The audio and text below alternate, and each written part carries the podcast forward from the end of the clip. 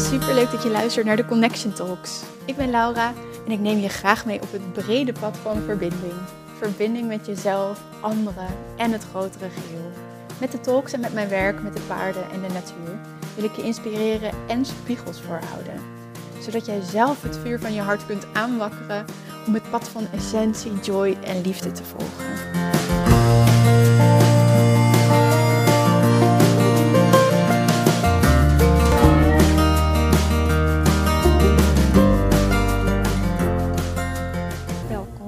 Welkom, bij de Connection Talk nummer 11, die ik eerder vanmiddag spontaan opnam vanaf een boomstam in het bos.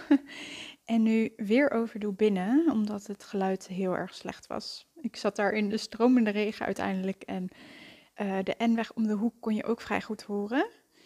Maar maakt niet uit, ik doe nog een poging en vooral de perfectionist in mij is daar wel erg blij mee.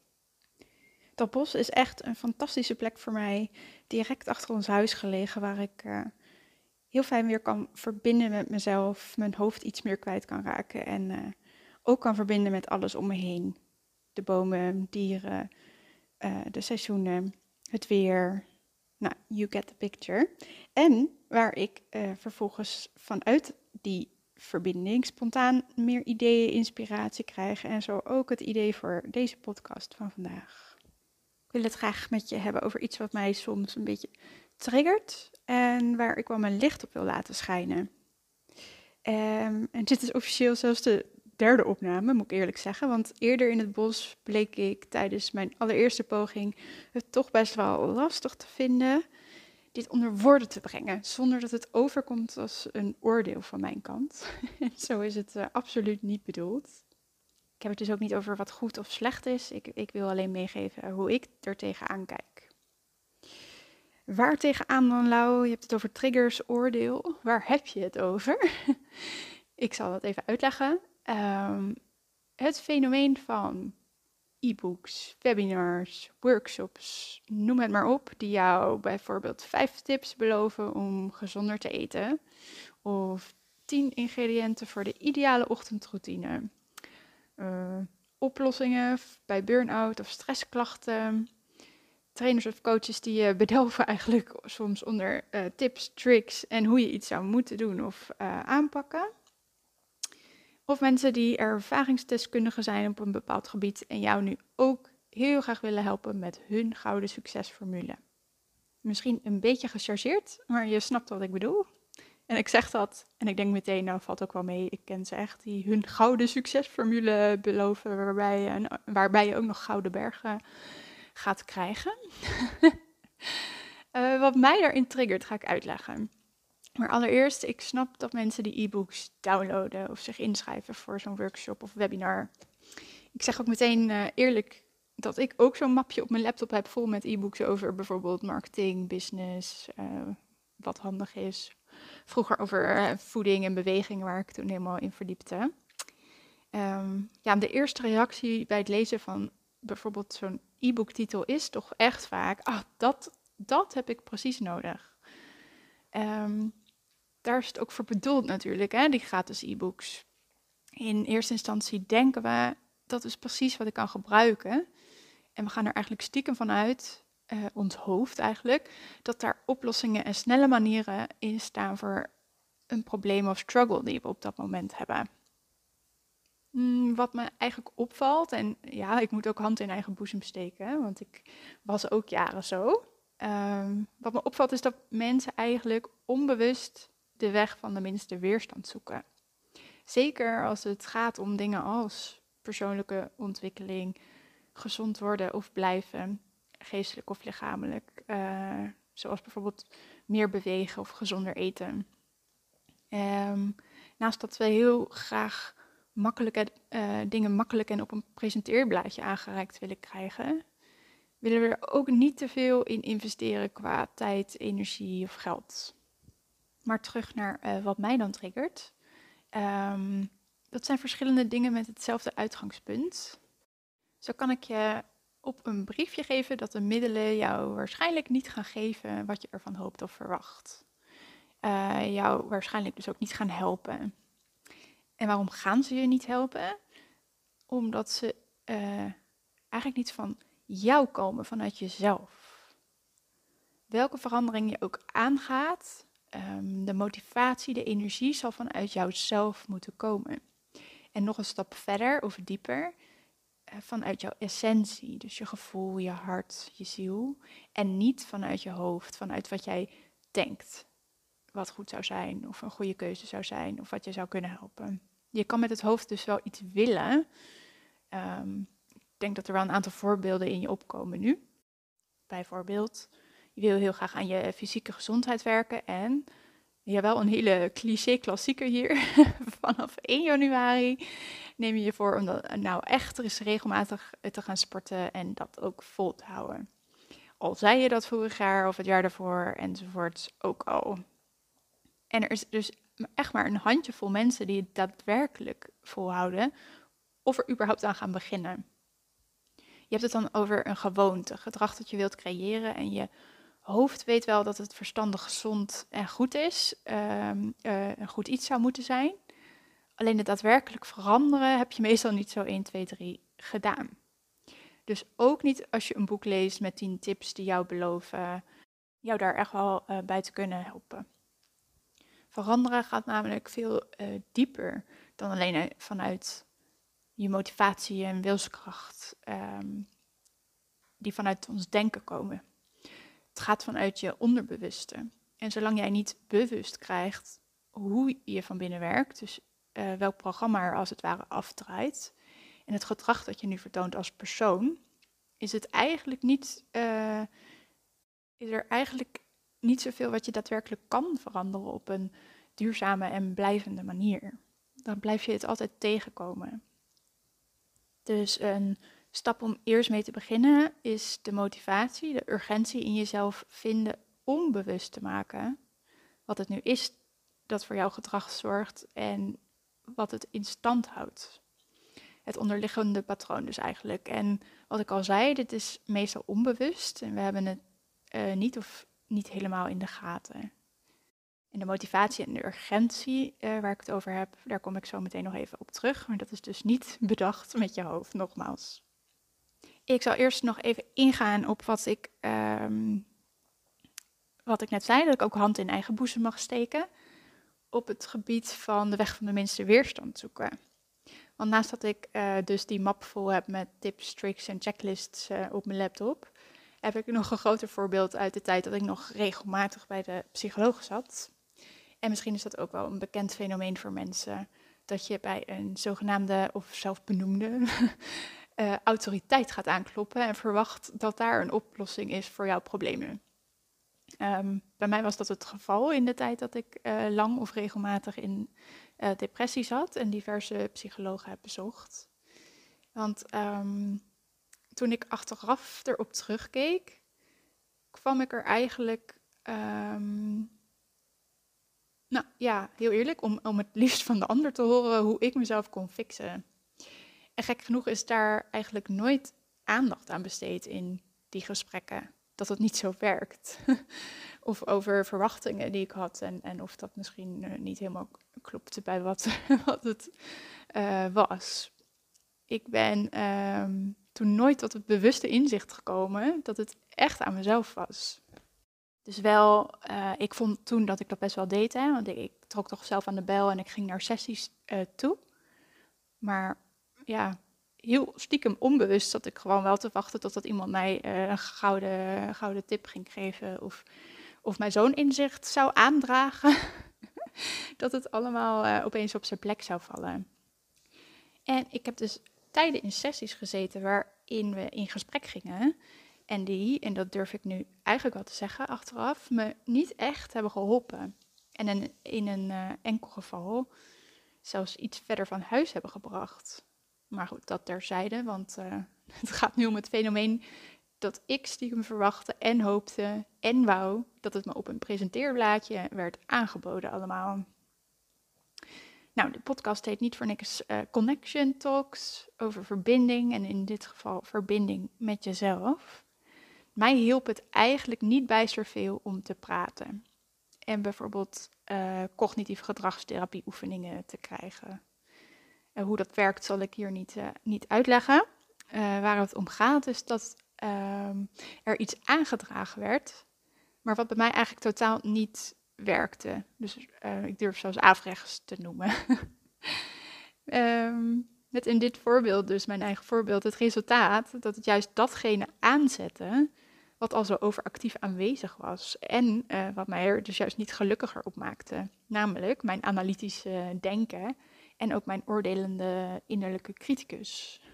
Truus, die er nog steeds, uh, nog steeds is hoor. um, en misschien onnodig om toe te voegen, maar uiteraard um, met de beste bedoelingen van de, van de psychologen. Het ging niet vanuit de verbinding met mezelf, die ik eigenlijk nodig had. Um, die verbinding met mijn gevoel.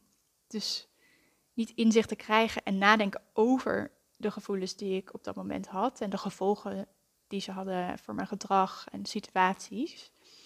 Maar me echt verbinden met mijn gevoel, het doorvoelen. Het gevoel was eigenlijk zo, uh, wat zoveel aangaf, ook op dat moment. Um, zoveel eigenlijk, um, nou ja, eigenlijk alles aangaf. Van richtingen die ik op mocht, wat wel en niet bij me paste. Mm, alles. En dat is uiteraard nog steeds, uh, nog steeds zo.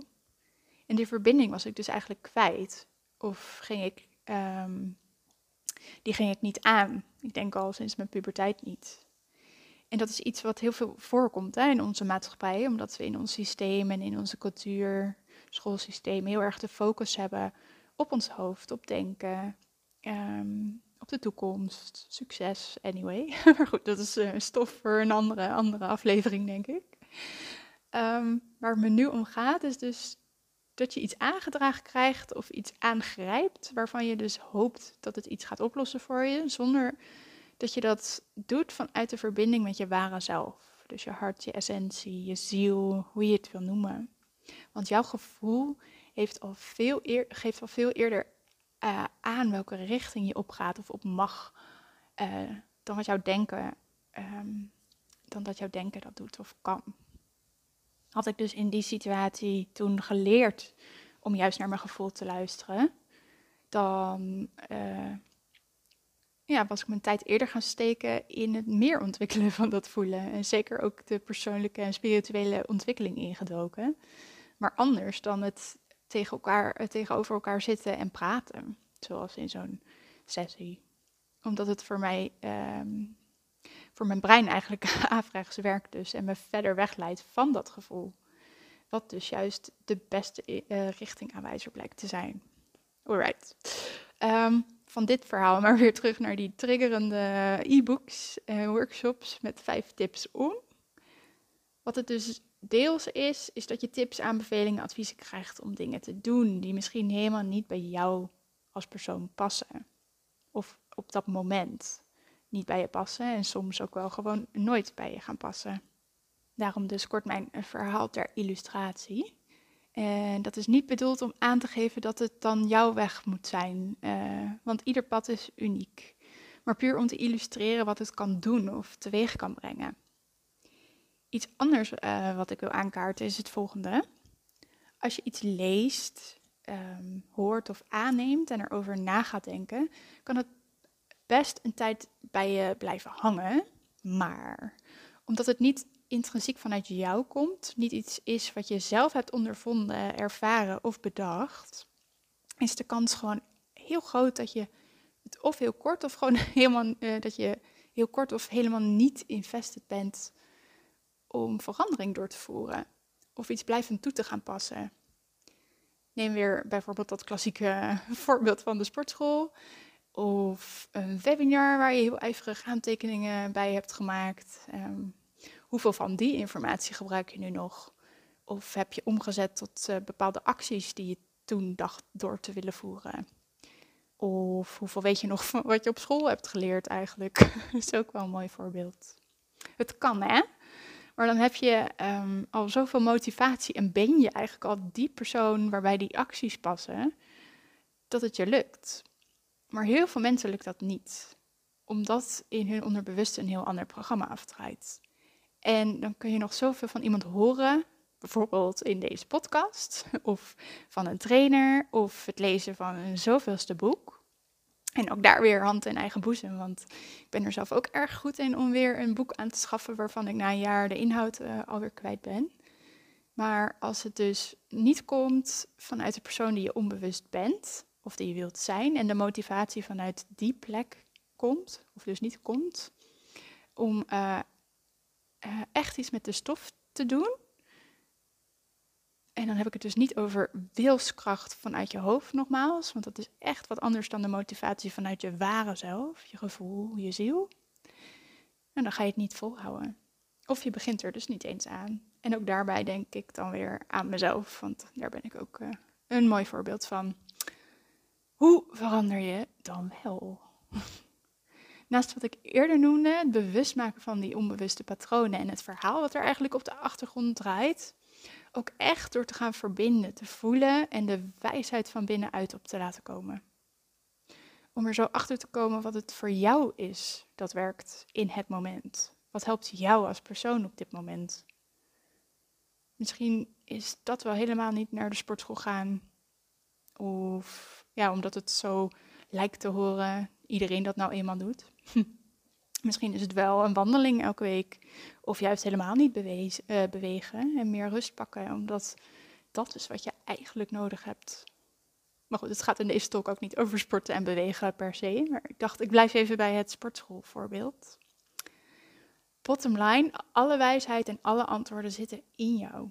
En die kun je vinden. Door bewust worden, inzicht te krijgen in hoe je werkt, wat onbewuste patronen zijn. Um, ook, uh, ook dat stuk, uh, sorry, ook dat proces vergt dus een bepaalde motivatie om, om daarin te duiken. En dus nogmaals, niet vanuit je hoofd, vanuit denken en moeten. Um, er zit een veel, veel diepere drive achter. Die wil, waar ik het over heb, die komt echt uit je tenen, uit je hart, uit je lichaam, van boven, wat je ook ervaart. Er zit zoveel meer energie in en dan gaat het je wel lukken. En dat zijn processen.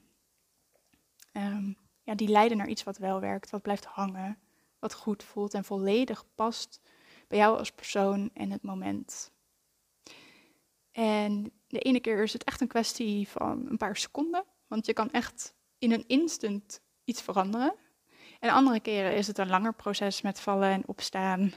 Um, je kent allemaal wel die plaatjes van The Road to Success. En ik hou uh, niet van het woord succes, maar goed.